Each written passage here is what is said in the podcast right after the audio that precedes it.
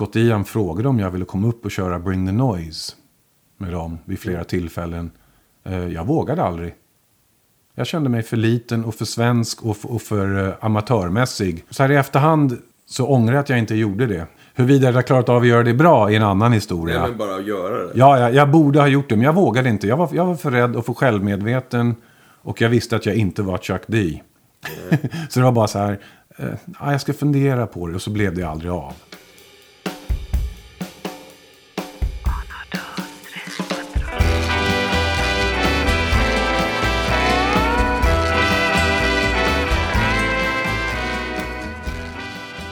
Jag gissar att du redan har spelat, börjat spela in. Ja, men jag brukar bara se så ljudet är. Så. Ja. Men det här är ingenting jag brukar ta med. Nej, nej, men det, det spelar ingen roll så. Men alla sådana här sneaky som har varit med ett tag vet ju att man ska ju börja, låta den börja rulla innan man... Ja, ja. För då, dels så tänker man inte på det, sen kommer man på det. Ah, men då har man redan blivit lite varm Mm. sådär.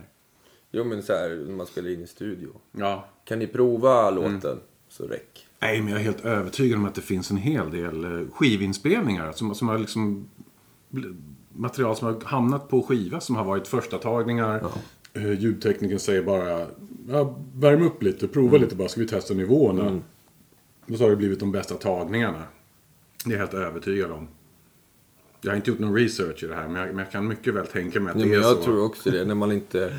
Man bara gör. Ja, ja, ja. Man står inte så här, fan nu måste jag vara Nej. bra, nu måste jag skärpa mig. Det är då det fuckar ur. Ja, men det är ju så. Eh, Men det är väl lika bra vi börjar då. Ja, ja. Jag ställer ungefär samma frågor Till, okej, till ja. alla. Och så, eh, det är kul att se vad man får för svar. Jag kan tänka mig att svaren skiljer sig en del ändå. Ja, de skiljer sig Ja. jättemycket. Eller så drar man iväg.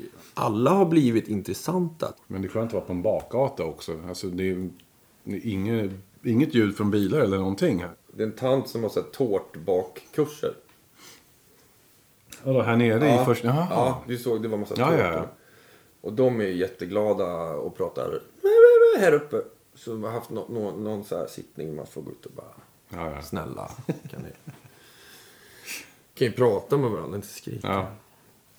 Men vi börjar då. Barn och gamla tanter kan inte det. Hålla en normal nivå alltså. Hur står du ut? Du måste ha jobbat hundra år i den här svängen. Ja, men sen... Sen eh, vi inte kunde leva på bandet längre, sen vi insåg att nu var det dags att fälla ner pungen och landa. Så, så jag hade ju något år där när jag bara var allmänt deprimerad och arbetslös. Och letade småjobb och insåg att jag inte ens visste hur man sökte ett jobb. Eh, Men efter det så... Ja, jag har väl jobbat med barn sedan 2008, 2009, så det är inte så länge. Nej.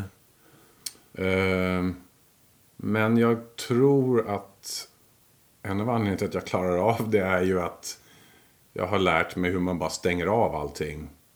Och det är jag ganska övertygad om kommer från så många år med att vara i musikvärlden och vara i turnésvängen och vara på klubbar och, och liksom hög volym och det där. Man, bara, man måste lära sig stänga av det för annars blir man ju fan galen.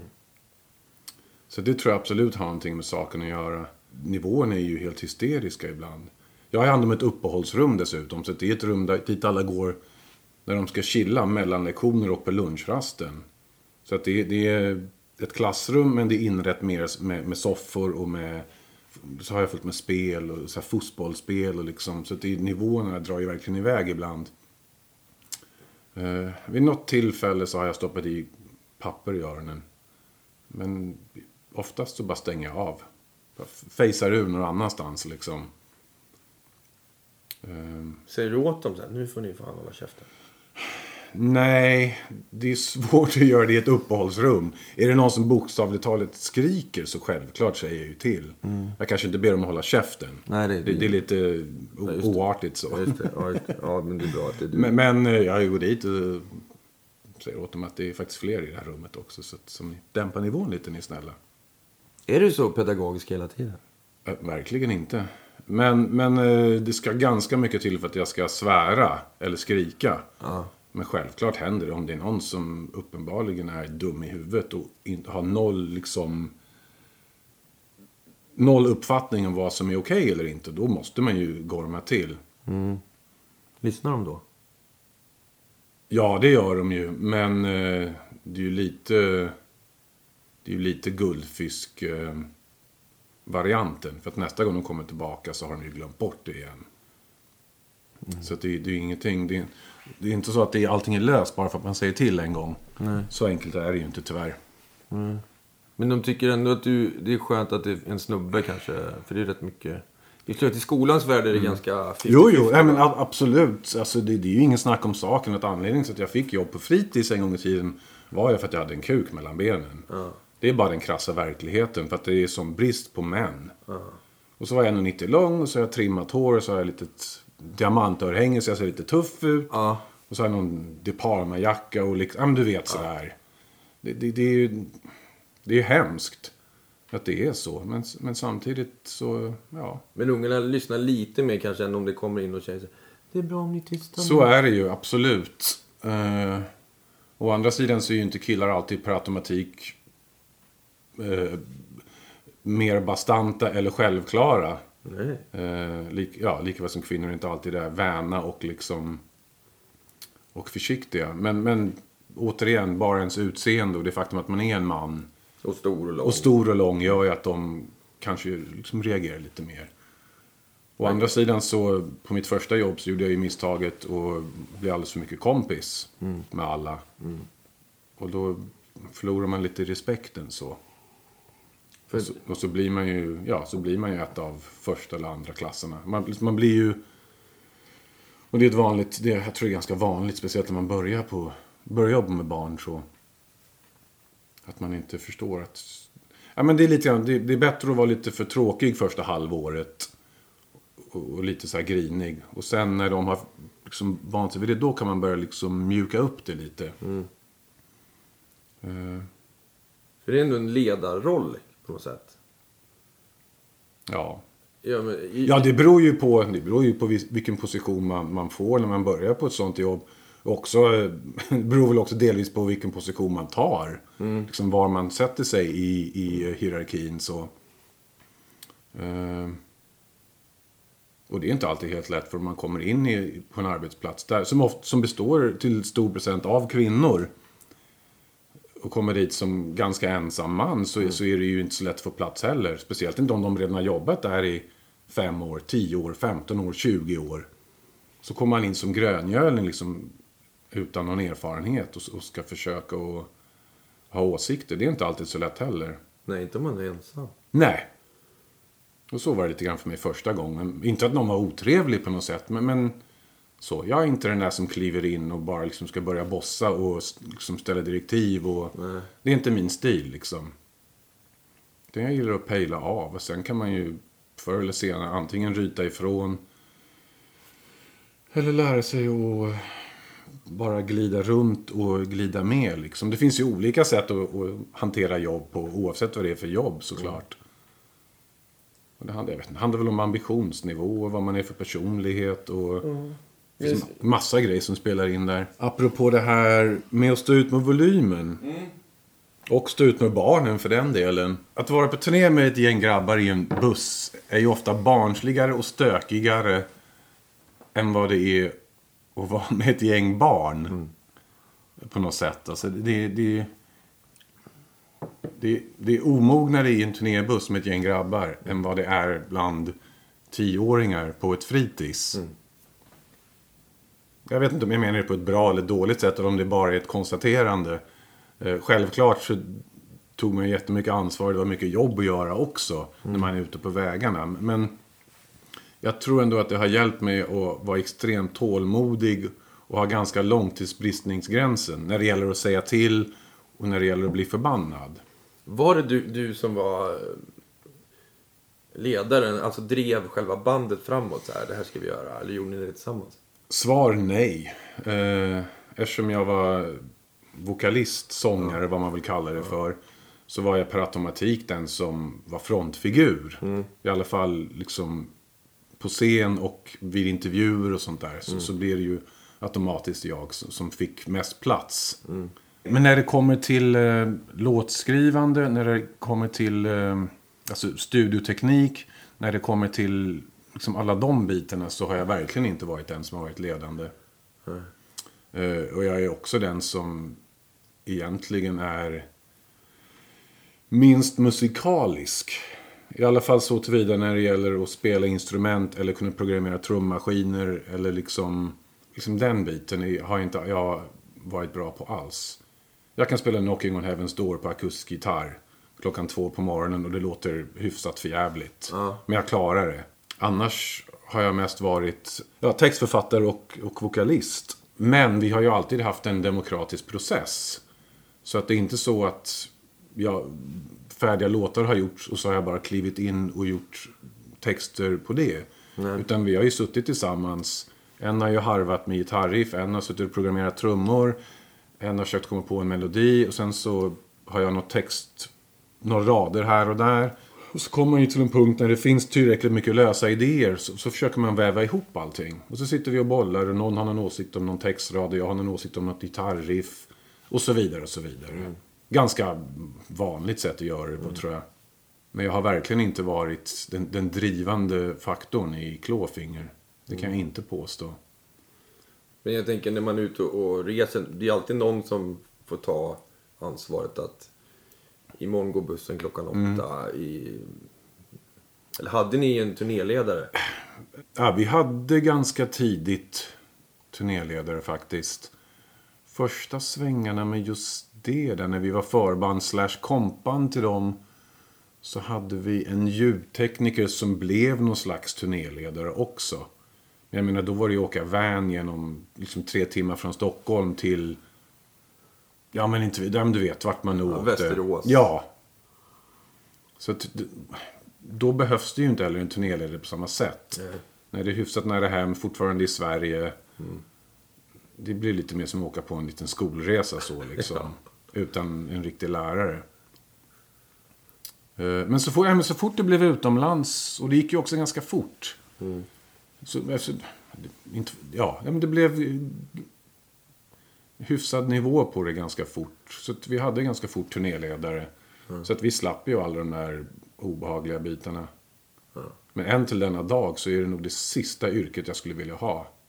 Att vara turnéledare. Det är, alltså, det är nog det värsta jag kan tänka mig. Och lyckas medla alla olika personligheter och försöka liksom se till att alla håller sams. Och se till att hotellrum finns när man kommer fram. Se till att det finns mat och handdukar i logen. Nej, jag kan inte tänka mig något värre faktiskt. Och alla de här frågorna. Ja, ja, ja. Och, och missnöjet. Och så fort någonting är det minsta fel så är det turnéledaren som ska fixa det. Öh, bilen är slut. Eller vad som helst. Varför finns det inte? Öh, men kom igen nu då. Åh, ska jag behöva vänta. Fan vad det är tråkigt. Ja, men du vet alla de där grejerna. Så att nej, det är nog det sista jobbet jag skulle ha på jorden. Jag beundrar de som, som orkar göra det och som, och som klarar av det och som bemästrar det. Det är ju fantastiskt alltså. Så missförstå mig rätt. Jag, jag har högsta respekt för de som gör det. Absolut. Men jag skulle aldrig vilja göra det själv. Nej, de, de är starka individer. Jag trodde bara de var misslyckade musiker. Ja, eller... Ja. Nej. Som journalister ungefär. Ja. Musikjournalister. Ja, musikjournalister, ljudtekniker. Ja. Det är roligt att jag säger det som inte ens kan läsa noter eller egentligen spela en instrument. Snacka om miss, misslyckade musiker. Det kanske inte är där jag ska... Fast du är artist. Ja, ja, ja. Jo, absolut. Men jag kanske inte ska bli för kaxig känner jag bara. Nej då, Du vet samtidigt som Morgan Ågren sitter och är... Ja men du vet alla dessa musiker som är ju helt fantastiska. Som verkligen är virtuoser och behärskar sina instrument in i minsta millimeter. Så blir det kanske lite förmätet av mig att sitta här och låtsas att jag är på samma nivå som dem. Eller ens har varit på samma nivå som dem. Fast jag har råkat, har råkat vara med i ett, liksom ett hyfsat framgångsrikt band så är det ändå inte samma sak. Jag vet inte, är ju- han är ju också en artist liksom. Ja. Han, han blev utnämnd till The Ingmar Bergman of Drums, fick han ju någon sån här. Mitt enda fanmail jag någonsin har skrivit var faktiskt till Mats och Morgan. Är det sant? När eh, Trends and Other Diseases kom. När var det? Var det 96? Kan det ha varit så sent? Jag, jag var helt... Jag blev helt omkullblåst av den här plattan. Så jag skickade ett... Jag skrev ett brev till deras skivbolag. Och fick svar från... Det var ju inte de som svarade. Men jag fick ett svar. Åh, vad kul, tack! Eh, om du någonsin vill ha trumpinnar eller en öl eller vill, vill komma på gig så ring Morgan. Och så var det Morgans dåvarande nummer. Men så impad var jag. Jag är gammalt Zappa-fan också. så Ja, att, ja, så att det, det finns ju en koppling bakåt så. Mm.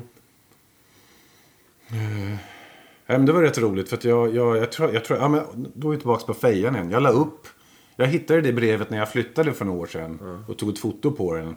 Och så la jag upp den på fejan för, ja, det kan vara två, tre år sedan. Och vi är vänner på fejan så han bara, åh shit, det där visste jag aldrig ens om.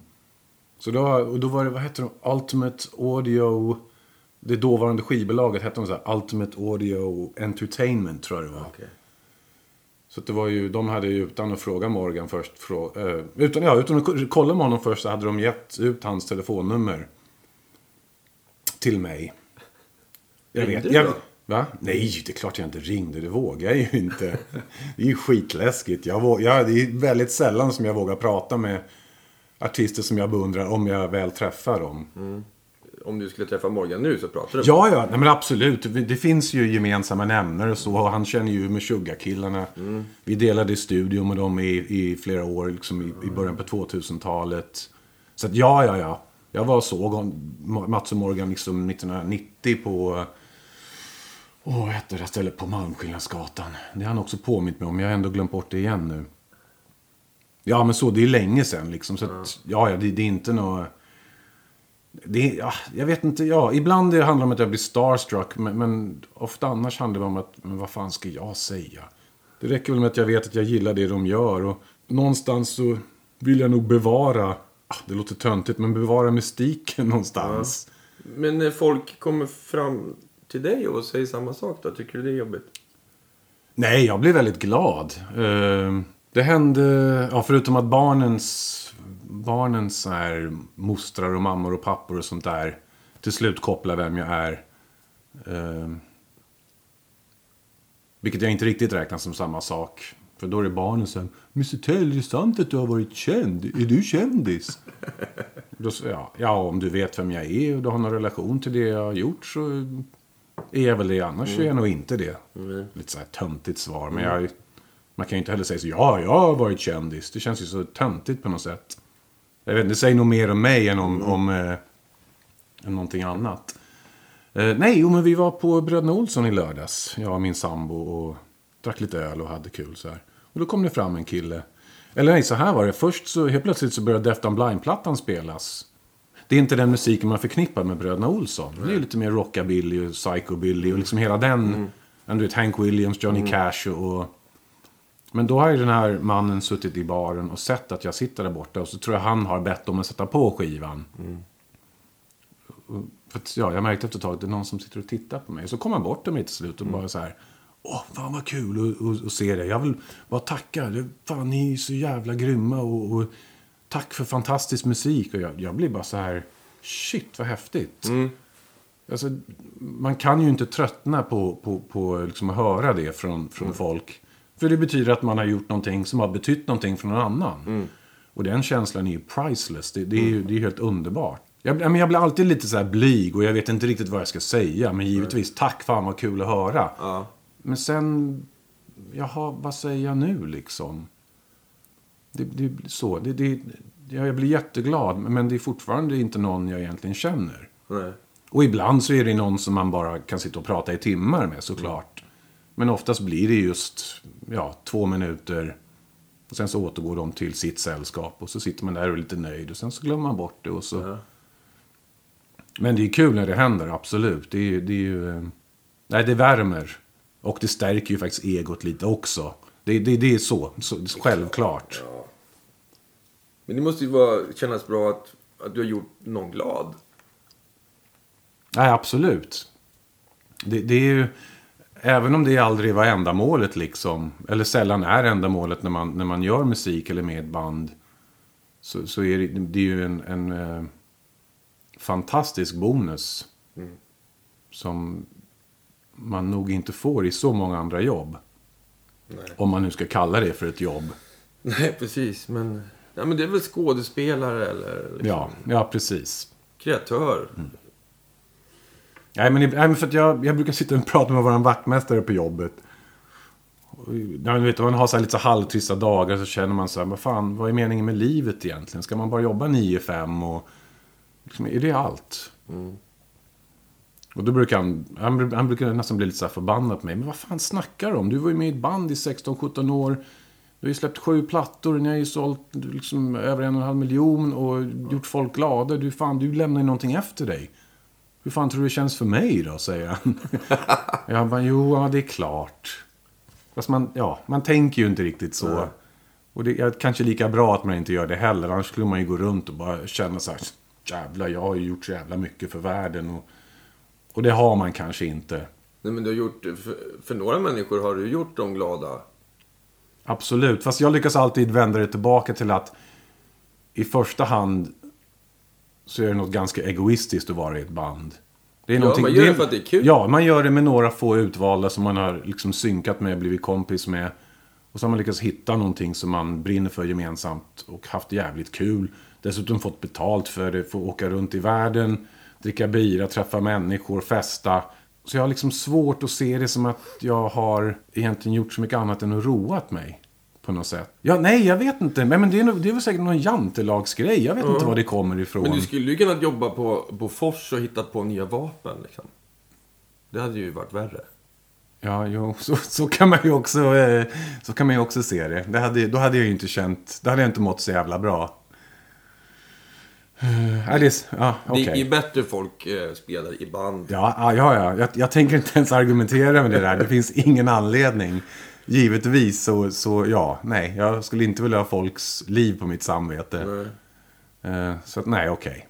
Mm. Ja, vi har gjort ett bra jobb. Vi har gjort många nöjda och glada. Och haft jävligt kul själva. Och fortfarande kommer folk fram och tycker det är Ja, ja, ja. jättekul. Och dessutom fortfarande så får vi förfrågningar. Och någon gång väldigt sällan så spelar vi på festivaler i Bulgarien eller Danmark. Eller vart förfrågningen kommer ifrån.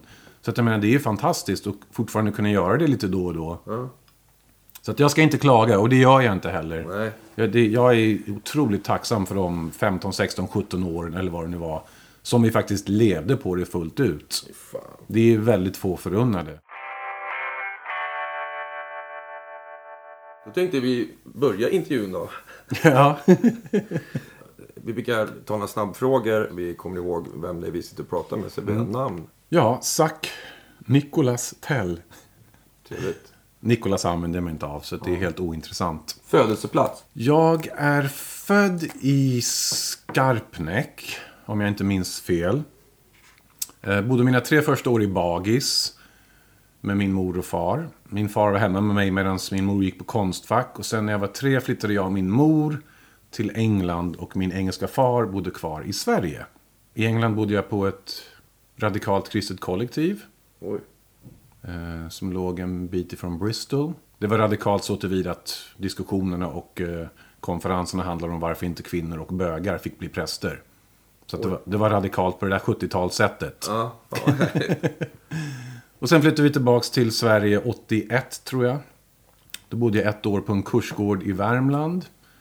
Under hela den här Bhagwan New Age-eran. När folk föddes på nytt mellan madrasser och vuxna människor stod och ja, hade träpärlhalsband på sig och orange-röda kläder och sjöng mantran och var lite allmänt flummiga och konstiga. Eftersom det var liksom 81-82 där så var det ju under den tiden när Bhagwan Bhagwan är det jag minns. Det var säkert en massa andra kurser också. Men det är den jag minns. För jag minns till och med att vi stod och kollade på vuxna människor som... Du vet, på varsin sida av en madrass försökte att hålla tillbaka någon som var innanför de här madrasserna. Och skulle de liksom lyckas försöka födas ur de här madrasserna. Och tvätta bort sitt gamla liv. Och, eller, Ja, jag, alltså jag var ju barn då så att jag, jag har inte... Jag fattade inte så mycket av vad anledningen var. Men givetvis måste det vara någonting sånt det handlar om. Det låter ju lite kul. Det är ju inte the average Joe uppväxt direkt. Nej, det är ganska långt ifrån... Eh... Ja, nej, alltså så. Nej, det är ju verkligen inte någon Svensson-uppväxt så i kärnfamilj eller någonting sånt. Å andra sidan har jag ingenting att jämföra med. Nej. Mer än att när, när man blev lite äldre sen så stack man hem till kompisar som faktiskt hade mamma och pappa, tre brorsor. Nej, men du vet, liksom, som, som bodde i en villa i Spånga eller ja, men så liksom. Och, och då märkte man att oj, det, det finns, så här kan man ju också... Så här kan man ju också bo. Och ha det. Och själv var man inneboende i en lägenhet med sin mamma som pluggade och hade, inte hade så mycket inkomst. Och, nej men du vet, så här, bara så olika... Men, men eh, Vad är ditt första musikminne? Oj, det är en svår fråga. Alltså, första musiken man minns är ju musiken som ens föräldrar spelade. Ju. Och i mitt fall blir det som min mor spelade eftersom jag inte bodde min, med min far när jag var i den åldern att jag liksom började komma ihåg saker. Ja, Beatles är en självklarhet. Stevie Wonder är också så grej jag minns. Bob Marley är också sån här artist som jag minns. Men då var det ju inte det att man egentligen lyssnade så aktivt själv. Bob Dylan också för den delen är också så här som man minns. Men sen när jag blev lite äldre, när, man bara kom upp i så här nio, tio. Då hade jag verkligen en så här jätteintensiv Beatles-period. Alltså sådär på den nivån att man, man eh, klippte ut liksom gitarrer i kartong och liksom gjorde så här låtsasband med sina kompisar. Jag kommer ihåg att jag startade Beatles Gang. Och så hade vi en massa olika så här tecken, så här gängtecken för Run behind the shed. Och liksom så här, ja men du vet så här, ifall man skulle bli anfallen av ett annat gäng. Det fanns inga andra gäng, det var ju liksom bara på. Men eftersom man själv var ett gäng så var man ju tvungen att vara förberedd ifall det skulle finnas ett annat gäng. Och kravet för mig i det gänget var givetvis att jag var John Lennon och så fick de andra kom, komma överens om, om vilka, vilka de ville vara liksom. Och jag kom, nej men gud, jag kommer ihåg, jag hade med mig, jag kommer ihåg jag knatade till skolan i träskor när jag bodde i England fortfarande. Så hade jag så här liksom dubbla röda samlingsalbumet under armen och liksom satt man där på rasterna och liksom bläddrade och läste texterna och sjöng. Och, ja, och sen, fanns, sen kom jag också ihåg på kollektivet så fanns det ju några, några barn som var lite äldre. Danny tror jag han hette. Han- Han var kanske tre, fyra år äldre. Tillräckligt mycket äldre för att, att vara lite tuff. Och man såg upp till honom. Och jag kommer ihåg att han lyssnade på Sex Pistols. Och nu är vi nog, det är nog runt 76 faktiskt när, när de kom liksom. 76, 77, 78 där i den vevan. Så det var mycket Pistols, det var ganska mycket Blondie. Det var ganska mycket Stranglers och så var det ju första Elvis Costello-plattan, Welcome to the Working Week. Och alla de artisterna är fortfarande så här som jag... Alltså sätter jag på de plattorna, vilket jag gör med jämna mellanrum. Och jag har liksom, när jag blev äldre köpte jag alla de här plattorna såklart. Uh, men de, det, någonstans är det ju hörnstenar på något sätt. Inte, inte, de där, inte hörnstenar på det sättet som när man sen blev 16, 17, 18 och började köpa LP-skivor själv. För sina surt sparade veckopengar. Men ändå liksom så här tidiga så här minneshörnstenar. För när man verkligen så här, ja men så här, som man kommer ihåg så. Sen finns det ju Sun Sessions, El- Elvis. El- Alltså den plattan älskade jag också. Det var något senare, det var nog 81 när jag hade flyttat till Värmland, till den kursgården. Och då hade jag en kassett med Sun Sessions och den gick ju jämt alltså. Och den, och den var det länge sedan jag lyssnade på måste jag erkänna. Men den tyckte man var helt magisk. Och likaså samlingsplattan John Lennon Shaved Fish var ju en sån annan favorit. Ehm. ja, nej, så. Det, Det bra, bra utbildning. Alltså det är Ja. fin, i- fina ingredienser. Det kunde ju varit något helt annat som Ja. hade fått in. Ja, det hade det kunnat vara. Det hade kunnat vara precis för fan vad som helst. Sen vet jag att farsan lyssnade jättemycket på gammal blues och sånt. Men det upptäckte jag först senare. Eh, för att jag var för ung. Liksom. Jag var mellan ett och tre när vi bodde ihop första gången i Bagis. Då hade, jag har inga minnen alls från den tiden. Men sen kommer jag ihåg när jag flyttade tillbaka till Sverige. När jag 15, 16, 17. När jag började liksom... Vi, vi började så här återanknyta. Vi började, jag började åka dit och bo hos honom på helgerna ibland. Och sen började, när jag fyllde 18 började vi gå ut och dricka öl. Ja. Men han hade ju alla. Han hade ju liksom John Lee Hooker, Muddy Waters, uh, John Mayall and the Bluesbreakers, Ten Years After. Vet, alla de här fantastiska grejerna. Så jag, och jag åkte dit rätt ofta och spelade in band. Bara band på band på band med liksom olika, mest bluesartister bara. Och det var också, jag hade en period när jag var bara helt så här, det här är ju sjukt bra. Det är bara sån känsla och, det, och jag vet inte var det kommer ifrån. Jag, jag, kan, in- jag har ingen sån här kalenderbitare eller vet exakt vilka som är... Eller du vet, eller vilket år saker och ting är släppta. Men det var bara någonting som fångade mig med det. Jag vet inte, jag kommer inte ihåg vilken platta det var jag hörde först. Men jag kommer ihåg när jag hörde Help Me med 10 years after. En sån här 10 minuters låt med... Ja, första tre minuterna är det väl sång och sen är det så här sju minuters solo. Och sen så går det ner igen till liksom samma tema som i början av låten. Det var bara så här... Nej, men jag bara satt där och bara... Vad fan hände? Det var ju bara helt sjukt. Eh, vad var frågan? Ja, men du är, du är rätt på det. ja. Eh, första skivan där. Och sen nästa fråga var ju då musik och artister som har format dig. Och den har du ju redan svarat Ja. på. Fast där finns det ju många fler som kom lite senare. Alla de jag har nämnt nu är sådana som, som, som ändå... Ah, det är lite både och. Jag vet, nej, men, nej, men förstår vad jag menar. Vis, Vissa plattor är ju mer...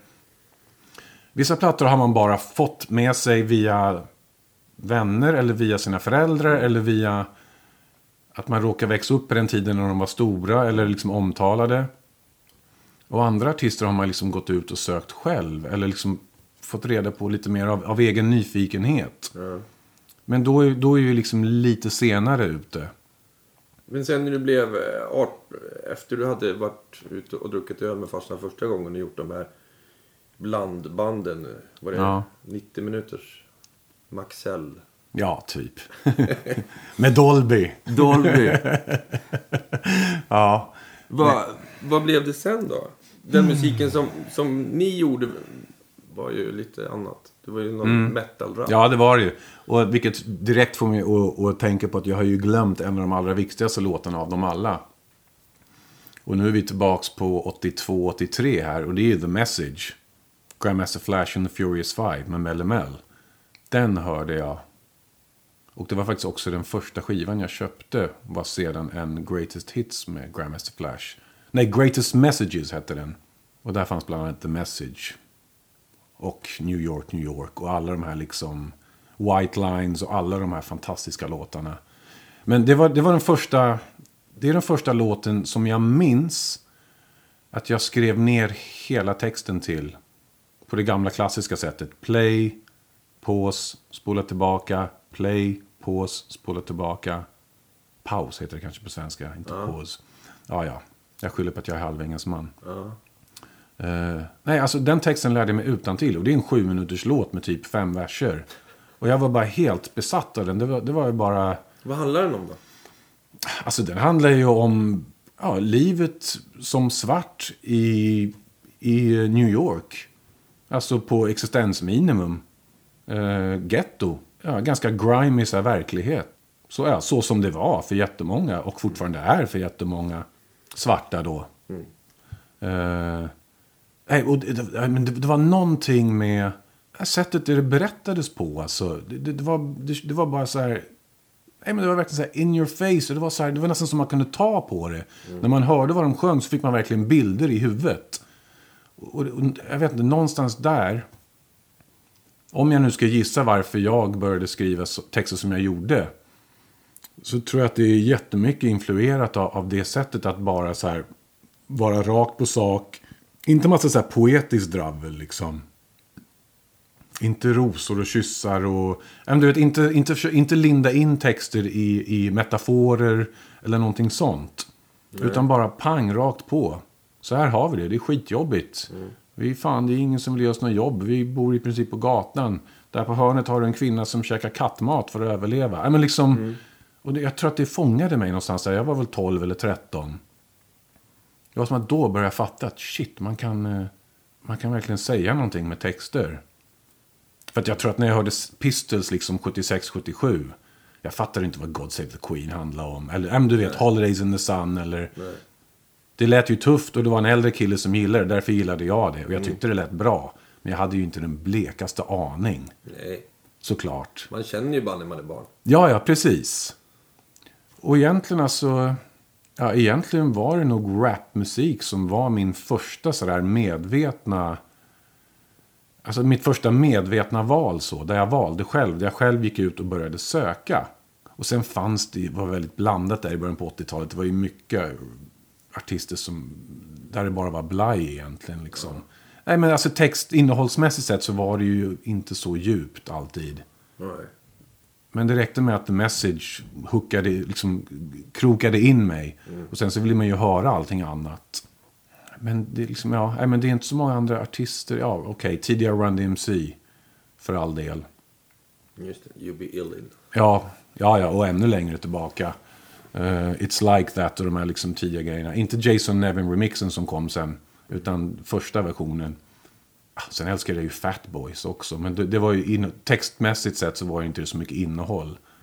Men de, jag vet inte, de hade en sån här novelty factor. Lyssnar du på Beastie Boys? Absolut, gud. Ja, men, då, men då är vi inne, 86 kom ju den plattan. Nej, men den... När den kom, den köpte, jag kommer ihåg att jag köpte samtidigt som eh, ja, Run DMC's... Eh, Vad är den med Walk This Way? ja, ja, precis. Det står helt still nu bara. Raising Hell heter den väl? okej. Nej, men de två plattorna köpte jag samtidigt. Och, och det var, ja, men det, de var ju helt magiska. Och i samma veva kom ju även LL Cool J's eh, Radio.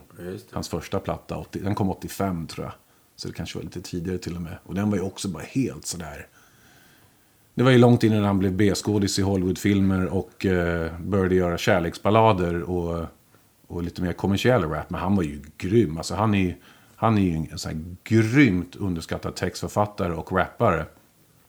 Egentligen inte, för han blev ju jättestor och sålde jättemycket. Men jag menar lite så här i efterhand, man, med facit på hand, om man kollar tillbaka på sådana som har haft riktigt stor inflytelse så tycker jag nog att han ska ligga där i... Ja, men alla namedropper alltid så här Rakim och, och vissa sådana rappare som, Ja. som de mest betydelsefulla. Men jag hävdar nog att LL Cool J har förtjänar samma plats där. Men, men, och, och sen, sen kom ju första Public Enemy-plattan. Och där var det ju bara, där var det ju bara helt så här. Och då var jag, den kom, se, den kom, åt- jag tror den kom 87 och då var man 16, 17. Och, och, de- och den kom samtidigt som jag började bli intresserad av punk. Men det, det, men det var samma energi i Public Enemy på något sätt. Det, det blev någon slags övergång till punk samtidigt som jag bara helt fastnade i Public Enemy. Så hade jag en kompis i skolan som var punkare. Och så gled jag in på Dead Kennedys och Crass och ja, men lite anarkopunk och lite sån här, ja. Och massa svenska band också. Vilka svenska band Eh, Asta Kask. Eh, gud, det fanns massa band. Rolands Gosskör. Eh, Sixten Redlös. Oh, det fanns massa bra band. Och det fanns även de här lite mer ja, men så här humorbanden. Köttgrottorna älskade man ju. Eh, Bröderna Marx är ju roligt att nämna i sammanhanget eftersom Magnus Carlsson precis har varit med Så mycket bättre. Det. Där det fördes på tal. Men alltså, de gick vi ju och såg på Ultrahuset som låg i handen. Vilket var en, en, eh, ja, ett hus som ockuperades. Innan jag, för jag blev ju punkare sen, kan jag ju tillägga. Liksom gick i, ja, hela liksom åsikterna och kläderna och... För då var ju den här åldern 17-18, man försöker hitta en identitet och man vill vara lite annorlunda. Så att börjar klorera sina byxor, ritar anarkistdan och såna här fredsmärken och eh, skaffa tuppkam och spikes och liksom... Ja, du gjorde hela, du körde hela paketet. Ja, ja, ja, ja, ja. Det var en ganska kort och ganska intensiv period. Och så här i efterhand är det ju så roligt för att man tyckte att man var så annorlunda och man hatade alla som hade uniformer och var... Men, men givetvis så, eh, alla punkare hade ju också sina uniformer.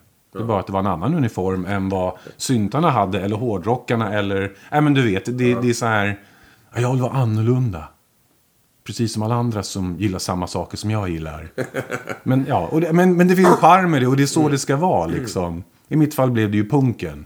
Ja, nu känner jag det blir så många trådar i mitt huvud att hålla reda på så jag bara så här spårar åt alla håll. Ja, men du, är jättebra. För att det är väl ett mischmasch innan man blir... Innan man liksom hit- hittar fram Mm. In- till så här, ja men nu ska, Mm. Innan man fattar att man kan lyssna på precis vad man vill bara för att man tycker att det låter bra. Men man behöver inte se ut eller bete sig som, dem. som dem Nej. överhuvudtaget. Nej. Precis. Nej, så att jag var mycket fram och tillbaka. Alltså jag var ju även... Jag hade ju även en period med fat laces och liksom... Den grejen. Jag, jag, jag gick på breakdance-lektioner i Vällingby 83. Ja, ja. Eh, hängde i Kungsan och kollade på Carl Dial och eh, Danne Malmer och QD3 och de här när de breakade. Jag var helt fascinerad av det där. Så en sommar hängde jag i Kungsan så ofta jag bara kunde och bara stod där och dreglade liksom. Och lyssnade på Break Machine. Ja, ja, gud ja, absolut. Och, jag kommer ihåg, de var ju med i Baggen också. Det var några inslag om när de är där nere i nedgången Kungsträdgården där det är målat som en tegelvägg bakom. Där är det någon bild när de liksom gör så olika så här breakposer framför. Ja, men gud. Allt det där. Man bara, men, men det är också andra tider. Man, man slukade allt med hull och hår. Det, var ingen, det fanns inga Spotify-playlistor. Det var inte så att man fick allting gratis. Så det lilla man lyckas få tag på, eller lyckas liksom fatta. Det bara, man bara sög i sig det. Det, det, men det var ju så här magi liksom. Det var ju så här... Man, man fick uppleva något. Det var ju så här... En sinnen bara så här... Blev fullmatade med olika intryck liksom. Och man klarade lite av att sålla. Alltså, det där, vad som var bra eller dåligt var inte så viktigt då. Man, eller, man hade inte omdömet eller någon så här egen egentligen, jag vet inte om man ska säga egen smak. Men du förstår vad jag menar, man hade inte den här, ja, det här får man gilla, det här får man inte gilla. Vilket också kom en period sen. Och vilket jag fortfarande tampas med ibland, måste jag erkänna. Men ju äldre jag blir, ju mer skiter jag i det. För att gillar jag något så gillar jag något. Ja, men så är det ju. Ja, jo, jo. Om man inte vet någonting om... Då bara, det, här, det här blev jag glad av, eller? Ja, ja. Då- Det är bara att man nu, nu för tiden så snappar man ju fortare upp den kommersiella aspekten, den stylade aspekten. Ja, men du vet alla de bitarna som, är jävligt ocharmiga med musikbranschen. De snappar man ju upp, fortare och därför så kan artister rätt fort förlora sin, glöd eller sin viktighet eller sin äkthet.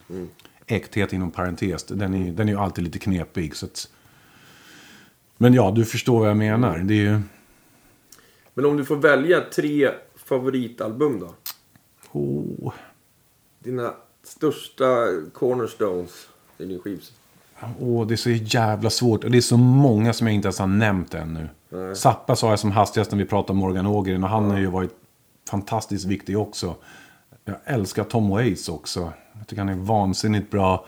Uh, Faith No More där de var som bäst var ju helt fantastiska. Och jag håller fortfarande Mike Patton som en av de bästa rockrösterna någonsin.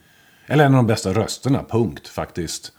Ehm, Även om han inte alltid har lyckats göra grejer som har fångat mitt intresse så har jag den yttersta respekt för, för, för det han kastade sig in i. Ehm, gud, tre bästa plattorna. Det är nästan som ett straff att behöva välja tre plattor. Ja, jag, jag vet. Det är så jävla, jävla svårt. Jag får ångest bara jag ska försöka att välja bara tre och så alla andra som inte får vara med.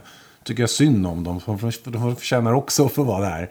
Ehm, ja, jag måste väl säga John Lennons första soloskiva. Okej. Uh, vad hette den? Hette John Lennon. Plastic Ono Band hette den väl bara. Just det. det är den när han sitter under ett träd. Just. Tillsammans med Yoko. Eh, det var ju Working Class Hero. Det var ju liksom alla de här låtarna. D- den...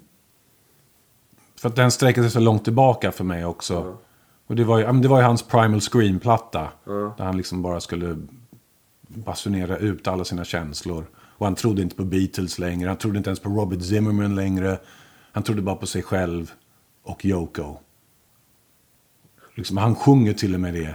Han har varit med i världens största band. Men han bara ratar hela sitt förflutna. Och alla andra som har varit viktiga för honom. Och det var bara så här, shit, kan man, kan man säga så? Liksom, är det okej sådär? Eh, Så den, den måste ju få vara med. Um, Åh, svårt, svårt, svårt. Eh, Public Enemy måste nästan också vara med. Och då måste det nästan vara andra plattan. It takes a nation of millions to hold us back. För där fanns ju Don't Believe the Hype och Bring the Noise och alla de här låtarna. Och den var ju bara, när den kom, den var ju så... Alltså den ljudbilden som var på den var så sjuk. Det, det var så skränigt och det var så o... Ja, det var så ohiphop på något sätt. För, för, att, för, att de, för att de inte liksom... Nej, men det var bara någonting med den som var magisk. Som, som var, det var så jävla argt och det var, det var oljudsamplingar och det var texter som var skitarga och verkligen ville säga något. Nej, men det var också en sån här platta som bara liksom sög in en. Bob Marleys Survival ligger jävligt bra till också. Det var väl en av de sista, om inte den sista han gjorde. Och det var en jättepolitisk platta. Det var flaggor för alla länder i Afrika på omslaget. Med ett slavskepp som gick genom mitten på den. Alltså bild ovanifrån hur alla slavarna, hur tätt de låg i de här slavskeppen. Och också texter som var, för att vara Bob Marley, väldigt direkt politiska. Ja, som handlade jättemycket om frigörelse och, och liksom hitta tillbaka till sina rötter. Och handla om människans dumhet och materialistiska längtan. Som i slutändan bara kommer typ döda liksom hela mänskligheten. Och det var en sån här platta som jag upptäckte att när jag var punkare egentligen. Så jag upptäckte den efter att den hade, ja, några år efter att den hade kommit. Men, men ja, det finns ju, allt, det finns Man också... var ju punk i Bob Marley. Ja, han, jo, men han var ju det. Och det finns ju en koppling mellan reggae och punk. Liksom. Det, det finns ju den kopplingen där. Det, det är ju det, det är liksom samma utsatthet, samma så här underdog-grej Ja, på något sätt. sparka uppåt liksom. Ja, ja, precis. Fuck you. Så den borde egentligen också vara med. Men det finns så många andra plattor som också borde vara där. Absolut, men du fick ju bara tre. Ja, jag vet. Och jag har redan ångrat mig. Och jag kommer redan... Jag kommer sova dåligt i natt nu. Nej, ja, men vi får göra Och det är ditt fel. Ja, ja, jag ber om ursäkt.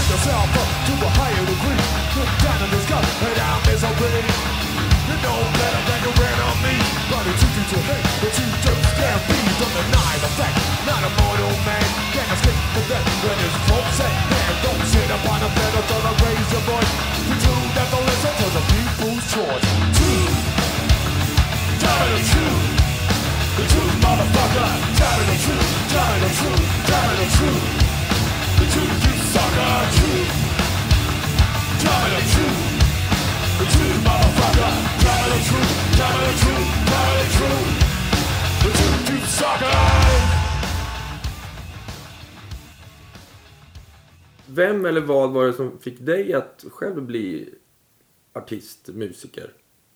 Mm. Hur började det liksom?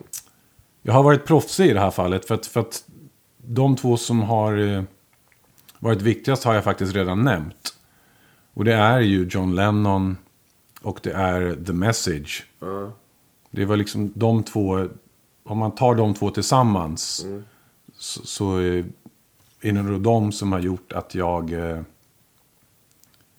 Ja, men lite senare liksom blev den, den rappande långskanken. Skonken heter det kanske. Nej, jag ville ju vara John Lennon när jag var liten. Jag, jag, liksom, det, var, det, var min, det var första gången som jag kom ihåg att jag verkligen så här... Jag vill vara John Lennon, jag vill vara med i ett band. Ja. Inte på någon seriös nivå. Men det var första gången jag försökte ef- efterlikna någon.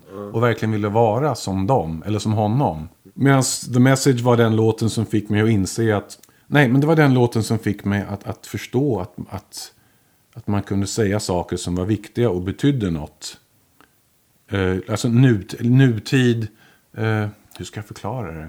Jag vet inte om jag kan förklara det. Men, det var bara en känsla av att, att jag förstod att det fanns orättvisor. Och att, att det finns folk som faktiskt ja, som har det jävligt svårt. Jag tror inte, det var inte helt, jag var fortfarande bara 12-13. Men, men, men, men den texten gjorde någonting med mig. Så jag tror någonstans att det var de två som, som fick mig att kanske förstå. Eller, eller så här, våga ens försöka. Och jag svarade inte alls på din fråga nu egentligen. Jag, tänkte mest, hur startade väl något band med några Ja. kompisar då? Första bandet jag minns var ett band som hette DSIS. Då var jag punkare. DSIS var en förkortning för Det svider i stjärten. Bandet bestod av mig själv eh, och några andra vänner. Och så bestod det av en eh, kille som hade en portastudio. Som tyckte det skulle vara kul att spela in oss. Som hette Jesse och gick i vår skola. Och jag minns faktiskt inte varför det blev. Men vi åkte hem till honom. Och så spelade vi in en cover på Exploiteds Sex and Violence. Som vi döpte om till Sex med Majen. Majen som i magistern då. Ja, jättemoget. Ja. Och texten går ju bara sex med Majen, sex med Majen, sex med Majen, sex med Majen.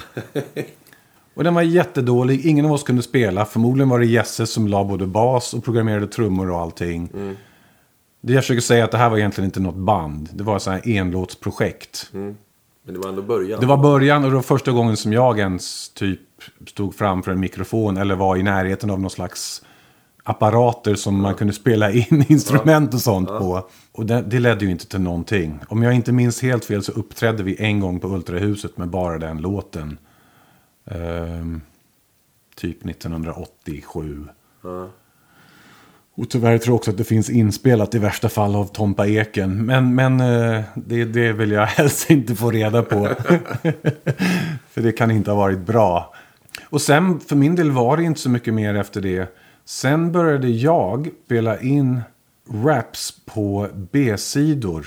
Instrumentaler, instrument, instrumental B-sidor av eh, ja, till exempel The Message. Eller New York, New York. Eller till och med Nattsuds, vad hette den? Nattsuds-rappen. Kommer du ihåg den? Hey man, cool man, vi tar oss en kaffekask. Den kommer jag ihåg att jag, att jag använde rätt ofta för att spela in raps på. Och den, ja, den låter ju som den låter när man lyssnar på den idag. Men det var ändå, det var en instrumental. Det var det viktigaste. Så jag knåpade ihop texter inspirerade av allt möjligt. Det kunde vara någon, någon Ice-T-låt eller The Message. Eller, men du vet, det var...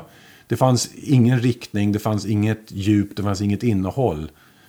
Men jag gjorde det ändå, bara för att Det var kul. det var kul. Ja. Stoppa in en mick i stereon, Ja. rec på bandspelaren, sätter på pickupen och så kör man. Och inte fan lät det bra. Nej, men det gör det inte i början. Nej, det gör ju inte det. Nej, och sen gick jag ut skolan och då skulle jag hitta jobb. Och jag letade jobb på fritids och hittade inget och insåg rätt fort att man måste ha erfarenhet för det. Det är inget jobb man får liksom som 18-åring. Så blev det att jag hamnade på Rosenlunds sjukhus. Eh, som ligger på Söder, snett mittemot SÖS, liksom på andra sidan. Eh, sjukvårdsbiträde, eh, torka bajs, borsta tandproteser. Eh, massera in dekubal i liggsår, hjälpa tanter på toaletten, hjälpa dem att äta och... Ja, men du vet, hela den... Framfall. Ja.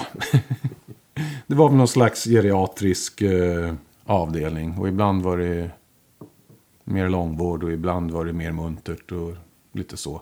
Men där jobbade även Jocke, våran eh, keyboardist slash programmerare slash låtskrivare slash allt i allo eh, jävligt musikalisk och framåt så. Och så började även Erlend Ottem, våran eh, ena gitarrist och Bård Torstensen, våran, våran andra gitarrist.